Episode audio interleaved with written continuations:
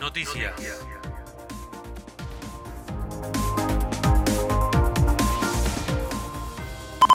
Cayó un auto al lago Lácar y encontraron a una menor sin vida. El hecho ocurrió cerca de las 3 y media de la madrugada cuando un automóvil marca Honda City perdió el control en la ruta 7 Lagos a la altura de Gauchito Hill, chocó contra el muro y cayó al lago. Luego del trabajo de prefectura, bomberos y policía junto a un buzo táctico hallaron sin vida a una joven sobre el barranco. El conductor de 19 años y una joven de 17 fueron rescatados y trasladados en observación al Hospital Ramón Carrillo. Jornada de vacunación contra el COVID para niños y adultos. Será a partir de las 2 de la tarde y hasta las 18 horas en la escuela número 274, Padre Enrique Olivares, ubicada en la calle Obeid 702. Se aplicarán vacunas a personas a partir de los 3 años con el siguiente cronograma horario. De 14 a 16 horas se vacunará prioritariamente a personas menores de 18 años y de 16 horas en adelante a mayores de 18 años. ¿Qué vacunas se aplicarán en cada caso? La información completa en fmdelamontana.com.ar.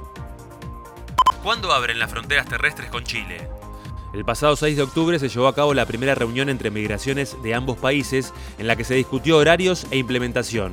Recién el próximo 15 de noviembre se establecerá el día de apertura y se ultimarán los detalles. Las postas sanitarias en los pasos Pino Achado y Cardenal Zamoré ya están instaladas.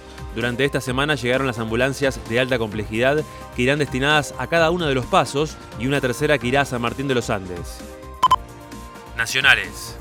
Los precios de los productos que integran la canasta básica alimentaria registraron en septiembre un incremento del 2.7% que determinó que una pareja con dos niños de corta edad necesitarán percibir ingresos por 30 mil pesos para no caer en la indigencia y 70 mil 500 pesos para ubicarse sobre la línea de pobreza.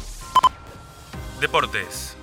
Por la Liga Profesional de Fútbol, ayer Platense y Rosario Central empataron 1 a 1. Mismo resultado en Santa Fe para Unión y Racing. Patronato y Defensa y Justicia también empataron en un partido intenso 3 a 3.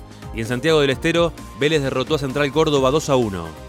Hoy continúa la jornada con Arsenal Gimnasia, San Lorenzo Lanús, Estudiantes en La Plata recibiendo Atlético Tucumán, Huracán visitando a Banfield en el sur y Boca recibiendo en la bombonera 21 a 15 a Godoy Cruz informó para San Martín de los Andes y toda la región.